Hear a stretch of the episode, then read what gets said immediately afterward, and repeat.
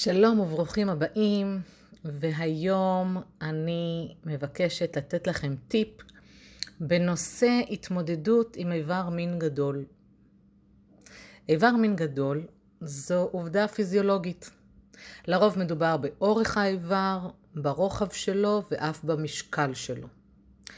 ובפינה הזו של הטיפ אני אתייחס הפעם לגברים שמתוסכלים מגודל האיבר וההשלכות שלו בחדר המיטות עם נשים שלא יכולות להכיל את הגודל הזה. אז בעיקרון זה מצב פיזיולוגי, זו עובדה נתונה שזהו הגודל. זה האורך, זה הרוחב, זה המשקל.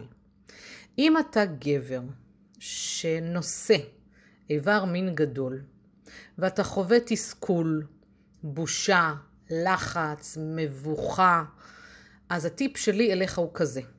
מכיוון שלא ניתן לשנות את הגודל, אלא יש לחיות איתו, אני כן ממליצה לקבל אותו. מה הכוונה? הכוונה היא שעליך בעצם לחזק את הביטחון העצמי שלך. לקבל את עצמך כהוא זה עם מספיק ביטחון לדעת איך להתנהל באומץ ובאהבה, ולא מתוך רגשות קשים ומנמיכים. יש נשים שמאוד אוהבות איברים גדולים, גם נשים כאלו שאוהבות fisting, וכשתהיה מספיק עם ביטחון כלפי עצמך בעניין הזה, לפי אמונתי, תזמן לחיים שלך נשים שיוכלו להתמודד עם גולדל האיבר שלך.